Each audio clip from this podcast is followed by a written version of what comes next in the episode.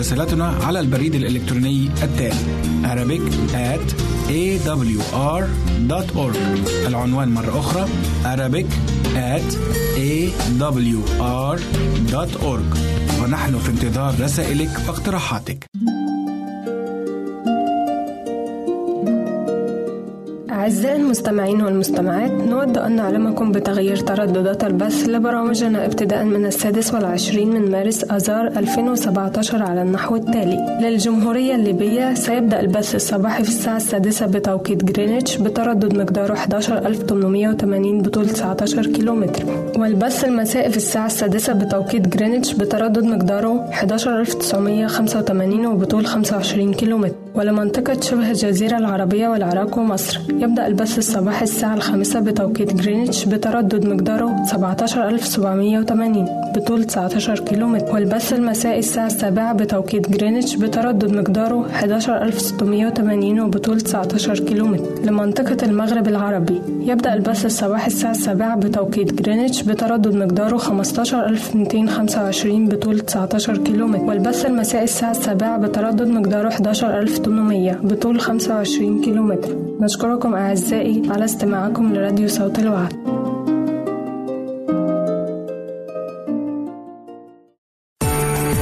إذا أردت دراسة الكتاب المقدس يمكنك الكتابة إلينا على عنواننا وستحصل على هدية قيمة بعد انتهائك من الدراسة.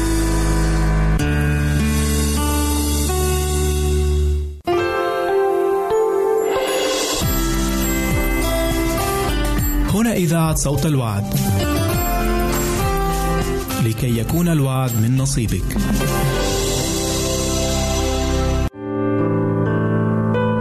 عزيزي المستمع يمكنك مراسلتنا على عنواننا الإلكتروني Arabic at awr.org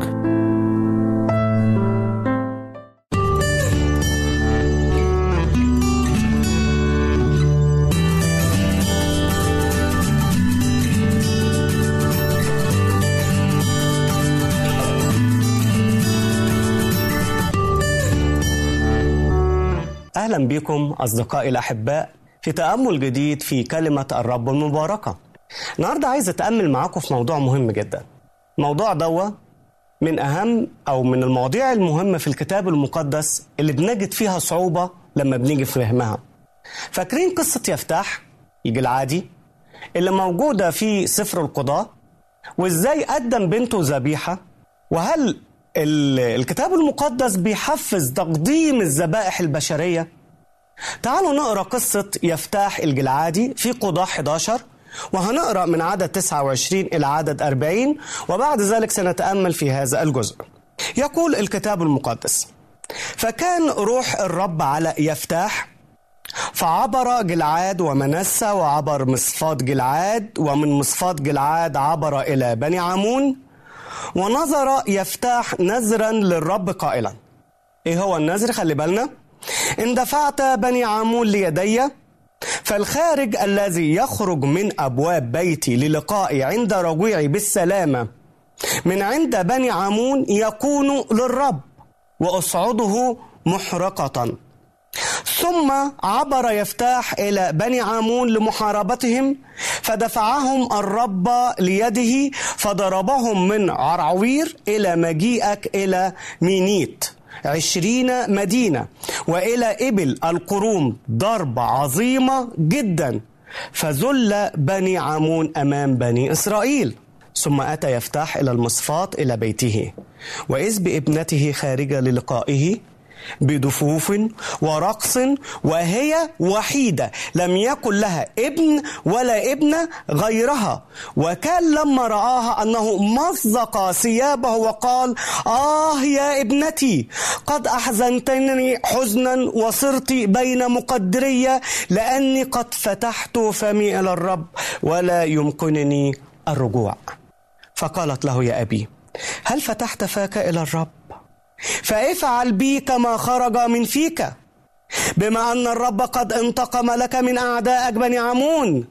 ثم قالت لأبيها فليفعل لي هذا الأمر اتركني شهرين فأذهب وأنزل إلى أو على الجبال وأبكي عذرويتي أنا وصحباتي. فقال اذهبي وأرسلها إلى شهرين. فذهبت هي وصحبتها وبكت عذرويتها على الجبال. وكان عند نهاية الشهرين أنها رجعت إلى أبيها ففعل بها نذره الذي نظر وهي لم تعرف رجلا. فصارت عادة في إسرائيل أن بنات إسرائيل يذهبن من سنة إلى سنة لينحن على بنت يفتاح الجلعادي أربعة أيام في السنة. ليبارك لنا الرب هذه القراءة. وإحنا أحباء عايزين نشوف هذه القصة. لأن كتير بيسألوا إزاي يفتح الجلعادي ينظر نظرا لله إن هو يذبح ابنته ثم يقدمها محرقة على مذبح؟ وكلمة محرقة معناها إنها بعد ما تذبح إنها توضع على مذبح وتحرق تماما وتختفي بالنار. يعني تبقى رماد. وهل الكتاب المقدس يشجع المؤمنين على مثل هذه الأعمال البشعة ألا وهي تقديم ذبائح بشرية؟ هل الكتاب المقدس بيشجع على كده؟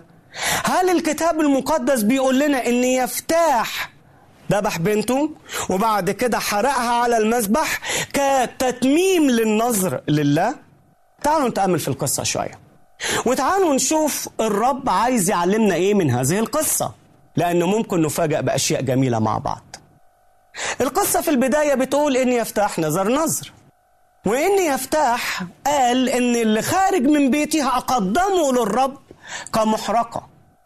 مع إن الكتاب المقدس من أيام إبراهيم كان فيه وضوح شديد جدا جدا أن الله يرفض بل يبغض ما يسمى بالذبائح البشرية على الإطلاق. نقدر نكتشف الموضوع ده منين؟ من قصة إبراهيم نفسه. إبراهيم لما الرب قال له يا إبراهيم خذ ابنك إسحاق حبيبك وحيدك الذي تحبه واطلع على الجبل اللي أنا هوريه لك وقدمه هناك ذبيحة. إبراهيم أطاع وإسحاق وإبراهيم ماشيين مع بعض. كان إسحاق بيكلم أبوه يا بابا أدي المح... أدي الحطب أدي النار أدي السكين فين الذبيحة اللي هنذبحها؟ إبراهيم قال له ها إبراهيم قال له الله يرى يا ابني. الله هو اللي هيدبر. الله هو اللي هيعين الذبيحة دي.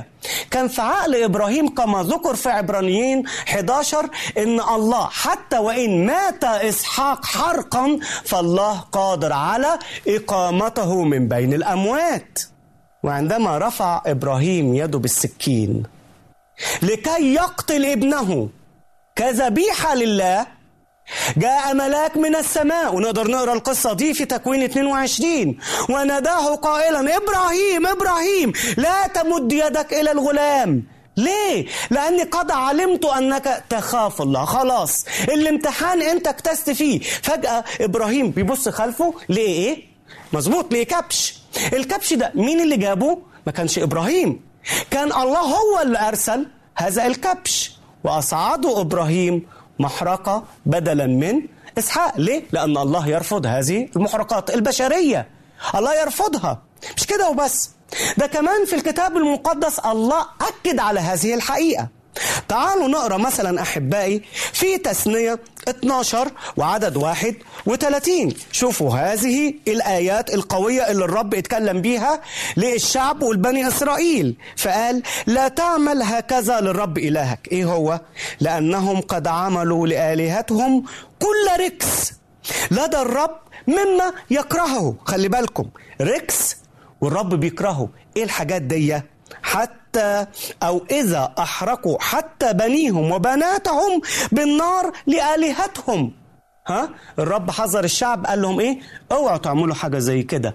ده ركس أنا بكره هذا الشيء. ما تعملوش زي الأمم اللي أنا طردتهم من أمامكم لأجل أخطائهم. إيه هي الأخطاء اللي كانوا بيعملوها؟ كانوا بيقدموا أولادهم حتى أولادهم حتى بناتهم ويذبحوهم للآلهة عشان الآلهة ترضى عنهم عشان الأوثان ترضى عنهم عشان ياخدوا البركات الإلهية. وده اللي كانوا بيعملوه. ده اللي كانوا بيعملوه ولأجل ذلك الرب قال أنا همحي هؤلاء الأمم لكي أضع شعبا آخر يعمل مشيئة الرب.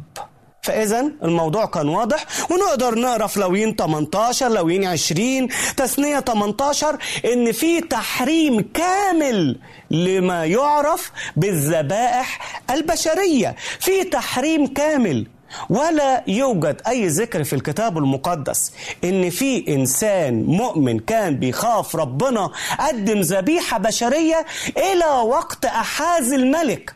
وقت أحاز الملك كان سنة تقريبا 743 إلى 728 قبل الميلاد يعني بعد مئات السنين من يفتح قبل كده ما كانش فيه أي ذبيحة بشرية اتقدمت. ما كانش في أي ذبيحة بشرية اتقدمت من وقت إبراهيم لحد أحاز إذا الحاجة الغريبة هل ربنا ممكن يرضى ويصر بخطية؟ إذا إحنا عرفنا إن الذبايح البشرية خطية ومكرهة وركس فهل ممكن الله يصر بهذا الركس بهذا المكرهة لديه بهذه الخطية البشعة ان يشوف ابنة يفتاح تتحط وأبوها يعدمها ويذبحها مثلها مثل الحيوانات ثم يصعد جسدها على نار ويقدمها محرقة. وبعد كده نقول اصله يفتاح كان بيقدم نذر مش ممكن نصدق حاجة زي كده. الله لا يرضى بالخطية فكيف يأمر بها؟ وكيف يقبلها؟ إزاي هيقبلها؟ اذا الموضوع ليه تفسير تاني خالص. الموضوع ليه تفسير تاني جدا. إيه هو التفسير ده؟ إيه هو التفسير ده؟ تعالوا نتأمل في القصة شوية وإحنا هنكتشف حاجات تانية. هل فع بالفعل يا أحبائي يفتاح قدم بنته ذبيحة؟ هل قتلها؟ هل حرقها بالنار بعد كده؟ لكي يتمم نذره؟ تعالوا نتأمل شوية في القصة. تعالوا هنقرأ مثلا آه الأعداد اللي هي 37 و 38 اللي بتقول هنا في الكتاب إيه؟ القصة اللي إحنا كنا بنقراها. بعد ما البنت عرفت إن باباها ندر نزل للرب قالت له أنت ندرت قال لها آه يا بنتي. قالت له طيب ثم قالت لأبيها فليفعل لي هذا الأمر. خلي بالكم من الكلمة الجاية. اتركني شهرين فأذهب وأنزل على الجبال. ليه؟ ليه؟ ليه؟ ليه هتنزل على الجبال؟ ليه هتسيب بيت أبوها لمدة شهرين وتاخد صحباتها معاها؟ إيه الهدف؟ خلي بالكم لأن دي مهمة قوي قوي قوي راحت قالت له إيه؟ قالت وأبكي عذرويتي أنا وصحباتي. يعني إيه تبكي عذريتها؟ يعني إيه؟ واحدة رايحة تموت. نتخيل. التفسيرات اللي بتقول إن يفتح قدامها ذبيحة. طب إنسانة رايحة تموت هتبكي نفسها إنها بنت ليه؟ حاجة غريبة. لو إحنا قعدنا نفكر في الكلمة دي الكلمة لا تتفق مع المضمون ده. لا تتفق إنها رايحة تموت انها بعد شهرين هتموت. هتبكي إنها ماتت من غير جواز؟ طب فيها إيه دي تبيك عليه؟ ده شيء بيحصل لكثيرات من النساء وفي كثيرات من النساء اخترنا العيش بدون زواج. فمش حاجة تخليها تبكي على عذرويتها لأنها هتموت ولكن في سبب آخر. يبقى اذا الموضوع ما كانتش لو كانت هتموت وباباها هيذبحها كما قال في النذر وكانت هتقدم محرقة كانت قالت له يا أبتي سيبني شهرين عشان أبكي حياتي. ده أنا اللي فاضل لي في الدنيا كلها أيام معدودة. عايز أبكي وأندب وأنوح عشان أنا مت في عز شبابي. ده أنا مت صغيرة. ده أنا لسه ما دخلتش دنيا ها؟ أنا هنتهي حياتي سريعا. ولكن ما ده كانش الهدف اللي هي بتتكلم عليه وما كانش حزنها إنها هتموت كان حزنها إنها هتفضل عذراء. ده هنعرفها بعدين. ليه حزنها على النقطة دي؟ ليه أبكي عذرويتي ليه, ليه, ليه هي بتبكي إنها عذراء؟ ليه بتنوح على هذا الشيء؟ ليه؟ إذا لم تنح أو لم تبكي ابنة يفتاح لأنها ستموت ولكن لأنها ستبقى عذراء. أبكي عذرويتي خلي بالنا من النقطة دي خلي بالنا من النقطة دي. وهنعرف أحبائي فيما بعد إزاي هذه النقطة كانت مؤثرة. فهي لم تنوح على حياتها إطلاقا. ولكنها ناحت على شيء آخر بعيد كل البعد عن التفسيرات التي وصلت إلى الكثيرين من الناس إن هي أبوها ذبحها وبعد كده قدمها على المذبح وحرقها بالنار وأصبحت رماد كل ده لكي يتمم النظر الذي نظره إيه هو السبب؟ وإيه هو التفسير الصحيح لكده؟ انتظرونا أحبائي لنهاية الحلقة وفي جزء آخر. في انتظاركم والرب معكم. فانتظرونا.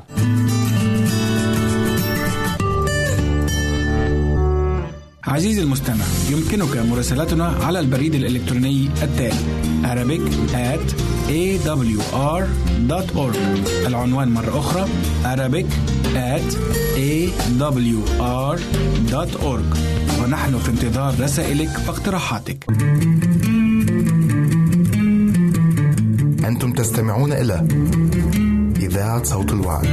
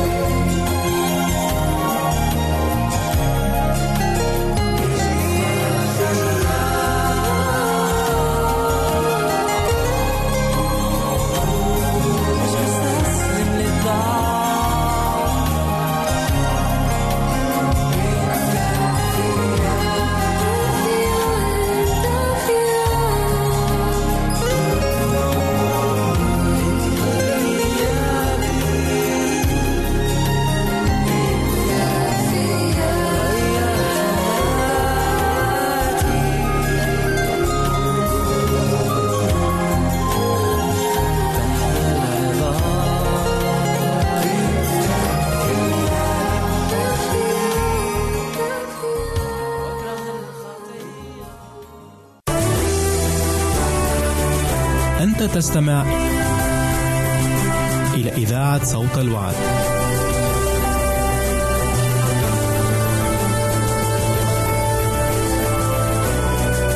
عزيزي المستمع يمكنك مراسلتنا على البريد الإلكتروني التالي Arabic at awr.org العنوان مرة أخرى Arabic at awr.org ونحن في انتظار رسائلك واقتراحاتك.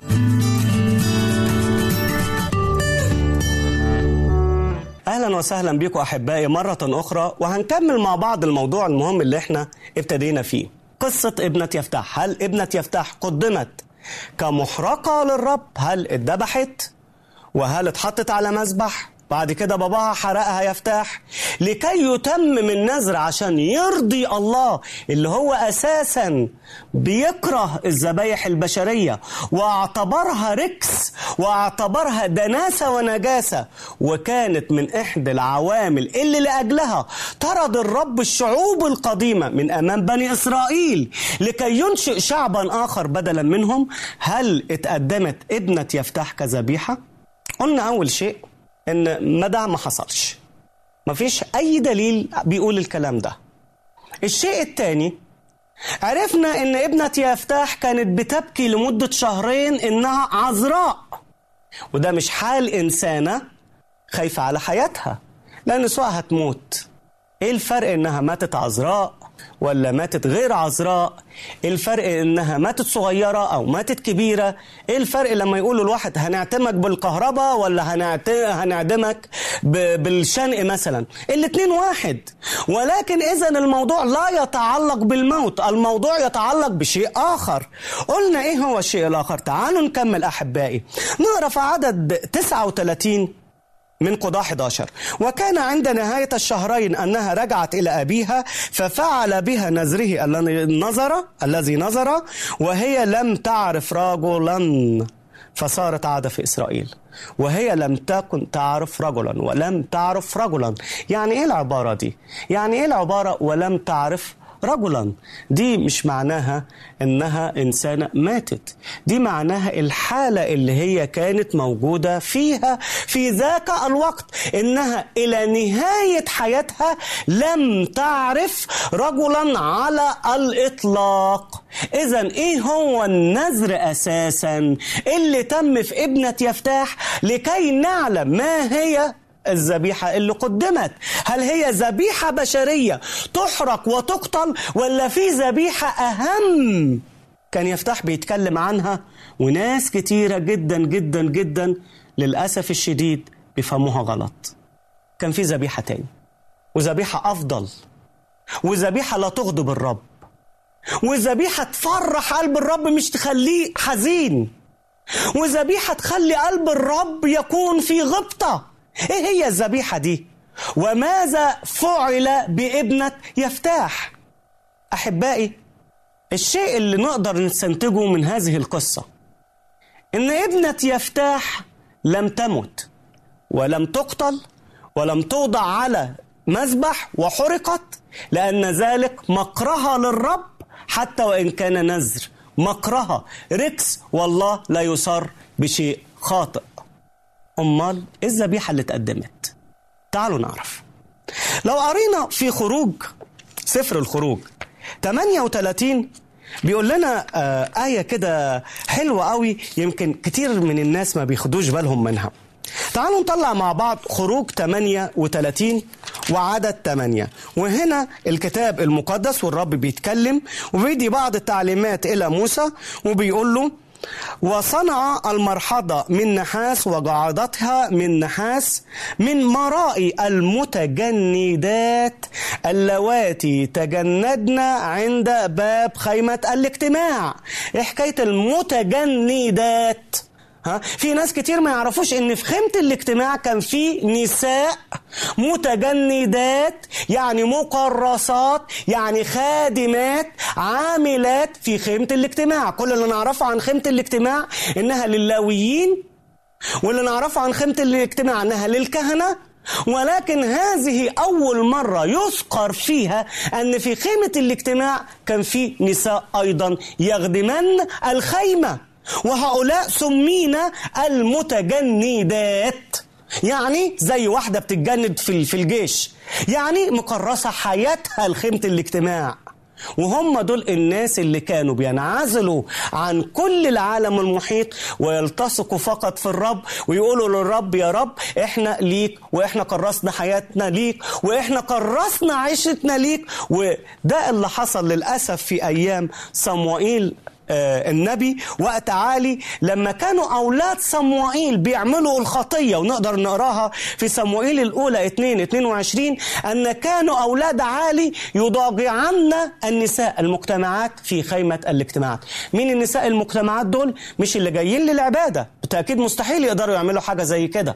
مستحيل إن واحدة تيجي آه، إسرائيلية ويجي كاهن يعمل معها هذه الفاحشة. ولكن كان بيعملها مع مين؟ مع المتجندات مع المتجندات اذا كان في كان في وحتى في العهد الجديد بيؤكد هذه الحقيقة ولما نقرأ في قصة ميلاد الرب يسوع في لوقا 2 36 و 37 بنلاقي إن لما القديسة مريم ويوسف النجار أخذوا الرب يسوع وراحوا الهيكل هناك قبلهم اتنين مين كان الاتنين دول؟ سمعان الشيخ ومين؟ وحنة أو حنة مين حنة؟ النبية دي كانت إنسانة ترملت بعد زواجها بسبع سنين ترملت وقعدت في الهيكل سنين طويلة جدا. طب بتعمل إيه في الهيكل؟ من المتجندات من اللي كرسوا حياتهم إلى الرب إلى خدمة الرب. وده كان السبب الرئيسي. ممكن حد يسأل ويقول آه، إذا الموضوع كده وإذا الموضوع إن بنت يفتاح لم تقتل. وبنت يفتاح لم تصعد كمحرقة إلى الرب. أمال ليه البكاء؟ هو كون إنها رايحة تخدم الرب وكون إنها رايحة لخيمة الاجتماع تخليها تقعد شهرين تبكي هي وصحباتها. سبب منطقي برضو. لا- لازم نسأل في السؤال ده. هل كون إنها رايحة للرب في خدمة مقدسة ده يخلي أبوها يحزن ويقول لها قد صرت من مقدرية ويشق هدومه ويمزقها؟ حاجة غريبة حاجة غريبة لو إحنا هنفهم كده. بس بالتأكيد مش هو ده السبب لأن كون إن إحنا نخدم ربنا ده شرف كبير لينا. كون إن إحنا نخدم ربنا ده يجيب لنا الفرح مش يجيب لنا الحزن. ده يجيب لنا الابتهاج ويجيب لنا الشرف والكرامة. أمال ابنة يفتاح ويفتاح حزنوا وبكوا ها؟ وناحوا ليه؟ ليه؟ ما كانش على إن ابنة يفتح ستذهب إلى خيمة الاجتماع لتكون من المتجندات في هذه الخدمة ولكن لسبب آخر. إيه هو؟ السبب الآخر. تعالوا نرجع لقضاء 11 ونقرأ ونشوف إيه هو السبب الآخر اللي كان بيركز عليه يفتاح. هنقري هنقراها. وهنقرأ هذه الآية لما بيتكلم وبيوصف بنته. بيوصف بنته لما خرجت للقائها في عدد 34 ثم أتى يفتح إلى المصفاة إلى بيته وإذا بابنته خارجة للقائه بدفوف ورقص. وهي وحيدة. ده السبب. وهي وحيدة. لم يكن له ليفتح ابن ولا ابنة غيرها. وده مفتاح اللغز. ليه هي بكت لمدة شهرين؟ ليه يفتح مزق ثيابه؟ ليه بقت عادة في إسرائيل إنهم ينوحوا على بنت يفتح؟ مش عشان هي ماتت لأنها لم تمت ولم تقدم محرقة. ولكن لسبب تاني. إن نسل يفتح الجلعادي أزيل من وسط شعبه. لأن يفتح لم يكن له لا ابن ولا ابنة غير ابنته. فكان البكاء مش لأجل أنه قدم بنته ذبيحة ولكن كان البكاء والعويل والنوح أن نسله انقرض. إنه مش هيقدر يخلف تاني. خلاص أنا ما عنديش إلا البنت دي. لو كانت خلفت كان ممكن إن أنا النسل أربيه ويبقى العيلة مستمرة هتفضل تقولوا دي بنت يفتح. لكن بعد ما بنتي كرست للرب وبعد ما راحت للرب وبعد ما هتظل عذراء إلى نهاية حياتها إزاي هيجي النسل؟ وده كان السبب الحقيقي في البكاء. وده كان السبب الحقيقي فيما فعل في هذا الإصحاح. إذا لم يكن هناك أي معنى أو أي إشارة إلى تقديم ذبيحة بشرية لأنها مكروهة من الرب. إيه نتعلمه من هذه القصة. أحبائي في حاجتين مهمين جدا نقدر إن إحنا نتعلمهم من هذه القصة. لازم نخلي بالنا منها. أول شيء موجود في سفر الجامعة خمسة بيقول سليمان الحكيم خمسة من واحد لخمسة. احفظ قدمك حين تذهب إلى بيت الله. فالاستماع أقرب من تقديم ذبيحة الجهال. لأنهم لا يبالون بفعل الشر. لا تستعجل فمك ولا يسرع قلبك إلى نطق كلام قدام الله. لأن الله في السماوات وأنت على الأرض. فلذلك لتكن كلماتك قليلة. لأن الحلم يأتي من كثرة الشغل. وقول الجهل من كثرة الكلام. إذا نظرت نظرا لله فلا تتأخر عن الوفاء به لأنه لا يصر بالجهال. فأوفي بما نظرته إن لا تنذر خير من أن تنذر ولا تفي. الدرس الأولاني ما تستعجلش في الكلام ما تديش لربنا وعود ما تديش لربنا كلام مش هتنفذه. الله لا يمزح معه. الله القدوس لا يمزح معه. الله القدوس لن ينسى كلامك ولن ينسى كلامي. الله القدوس لن ينسى ما خرج من شفتينا. في بعض الناس ويمكن تكون أختي أو أخويا ناس من اللي بيعانوا مش عارفين إيه السبب. في قلة بركة في قلة في لخبطة في الحياة في حاجة غلط. حاسس إن العلاقة بينك وبين الرب مش هي مش صح مش ماشية صح. راجع كلامك. يمكن يكون في نذر أنت أديته الرب. وما توفاش. يمكن في كلمة وعد انت وعدت به الرب ونسيته. قول له يا رب اكشف عني. الحاجة التانية المهمة اللي نتعلمها. قالها الرب يسوع له المجد في متى عشرة وعدد سبعة وثلاثين قال الرب من أحب أبا أو أما أكثر مني فلا يستحقني. ومن أحب ابنا أو ابنة أكثر مني فلا يستحقني. أنت بتحب مين؟ انت بتحب مين؟ شوف يا فتاح ضحى ببنته ضحى بنسله ضحى باسم عيلته ضحى بمكانته عشان نظر نظر للرب. طيب انت بتحب مين في الأول؟ هل بتحب شغلك قبل ربنا؟ ولا بتحب أولادك؟ ولا عيلتك؟ ولا مالك؟ الرب بيقول لأي حد اللي بيحب أكتر من الرب ولا يستحقه. صلاتي إن إحنا نيجي للرب. ونقول له يا رب ساعدني إن أنا أكون في كل كلمة بقولها. ساعدني إن أنا أنفذ كلامي ليك. إذا كانت دي صلاتنا تعالوا نصلي معا ونطلب بركة الرب. إلهنا الحبيب نشكرك يا رب من كل القلب. نشكرك يا من بك نحيا ونتحرك ونوجد. نشكرك يا من تعطينا أكثر مما نطلب أو نفتكر.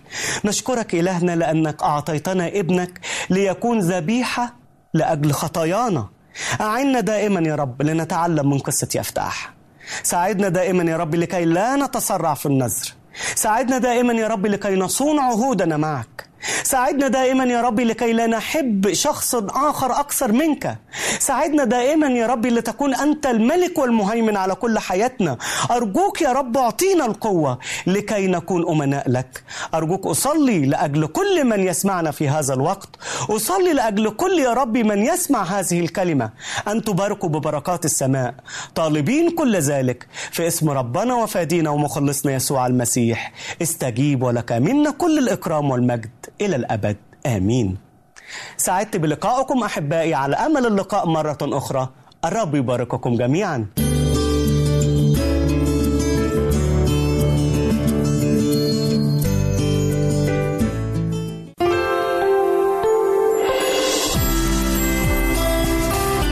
هنا إذاعة صوت الوعد.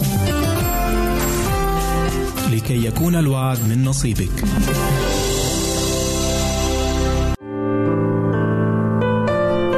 المستمع يمكنك مراسلتنا على عنواننا الإلكتروني Arabic at awr.org إذا أردت دراسة الكتاب المقدس يمكنك الكتابة إلينا على عنواننا وستحصل على هدية قيمة بعد انتهائك من الدراسة.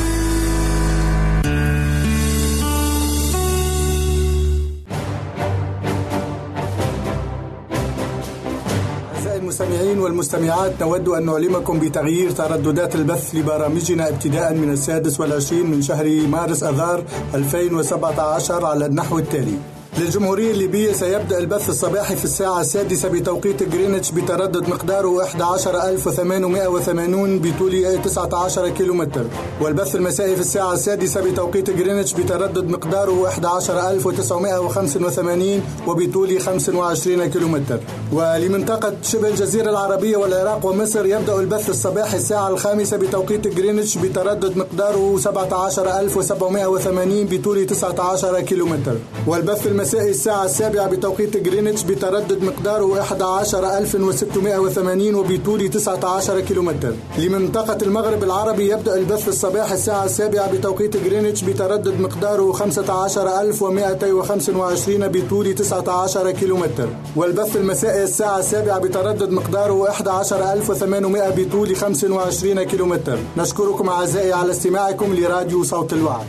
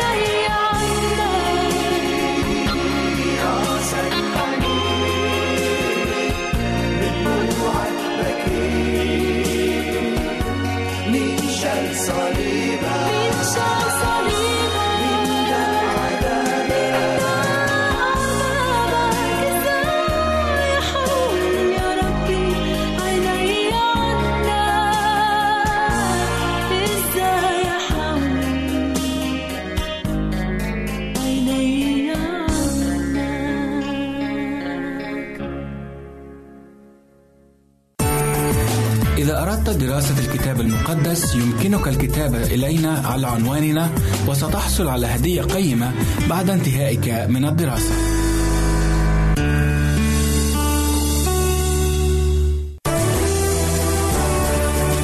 أنت تستمع إلى إذاعة صوت الوعد.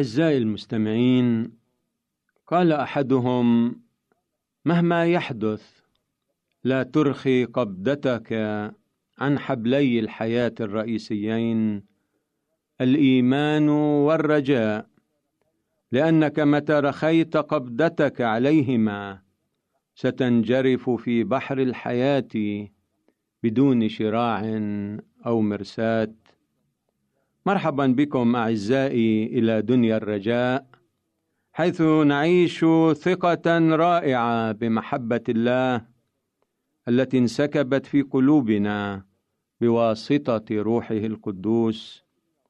مع حلقة اليوم من برنامجكم الروحي من وحي الكتاب بعنوان رجاء عملي نرجو لكم كل البركة. ونبدأ مع كلمات الرسول بولس في رسالته إلى أهل روميا الإصحاح الخامس والآية الخامسة. والرجاء لا يخيبنا لأن الله أفاض محبته في قلوبنا بالروح القدس الذي وهبنا إياه. إنها لمأساة مروعة أن كثيرين في هذا الجيل هم مساومون فقراء. فنحن نسرع إلى محلات البيع المزدحمة بالزبائن علما بأن هذه المحلات لا تقدم لنا سوى بضائع تشبع سعينا خلف الملذات. وقيمة هذه البضائع متدنية. ففي رقدنا المتواصل خلف السعادة. ننسى حاجتنا إلى السلام اولا ونستبدل حاجتنا إلى حياة مرتبة والتي تطوق إليها نفوسنا بالإثارة الوقتية التي تبهر عيوننا. ونكاد نغفل تماما عطش نفوسنا إلى الله الحي. فنتوقف محاولين أن نروي ظمأنا من آبار مشققة لا تضبط ماء. إن الحاجة الماسة لوقتنا الراهن إنما هي إلى أناس قد عززوا الرجاء في قلوبهم ويتمتعون برؤية واضحة ويتمسكون بالمثاليات والأهداف العالمية فينبغي أن يكون هناك ما يحفزنا على التقدم صعودا إلى العلاء بعيدا عن الماديات صوب الروحيات. تأثر الناس دائما بالمثاليات. فهومر مثلا كتب عن اخيل اعظم أبطال الإلياذة مثالا رائعا لليونانيين. وهكذا قاد عشرين ألف يوناني أن يقلدوا أخيل ويحاكوه. وليفينغستون عمل على تحقيق حلمه بإيصال بشارة الخلاص إلى أفريقيا حتى رسمت خطاه آثار الصليب على تلك القارة. وحل النور فيها مكان الظلام. وكذلك اماله لينكولن في تحقيق حلمه جعلت منه بطلا للديمقراطية في بلاده. الرجاء حقيقي وعملي ونافع. فالفلاح إذ يرى الأشجار وهي تفرخ براعم جديدة. يحلم بالثمار التي ستثقل فروعها قريبا.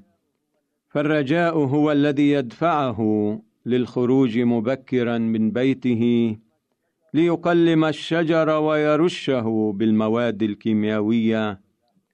والفلاح إذ يلقي الحب في الأرض يفعل ذلك على رجاء أن يتضاعف بعض ثلاثين وآخر ستين وآخر مئة. هذا الرجاء هو الذي يدفعه ليحرث الأرض ويزرعها ويحتاج أولاد الله أن يحلموا أحلاما أيضا ويعزز الرجاء الذي يدفعهم إلى تحقيق أهداف ذات قيمة أبدية. ومع أن توقعاتنا وأحلامنا قد تنبع من اختبارات صعبة وأوقات عصيبة فلنعتبرها بمثابة السلم السماوي الذي يمتد من ضعفنا البشري إلى قدرة الله غير المحدودة ولنتطلع دوما إلى أعلى السلم حيث يقف الله نور العالم ليرشد خطانا. ليعن الله أن نحول الأحزان والمصاعب والعقبات إلى درجات نقترب من خلالها إلى الله حيث نشعر بالطمأنينة والسلام ولنتشجع بكلمات العزاء التي نطق بها مسيحنا القدوس حيث قال في إنجيل يوحنا الإصحاح السادس عشر والآية 33 قد كلمتكم بهذا ليكون لكم في سلام. في العالم سيكون لكم ضيق. ولكن ثقوا أنا قد غلبت العالم. دمتم لكل رجاء حي في السماويات وفي سلامه لنا لقاء.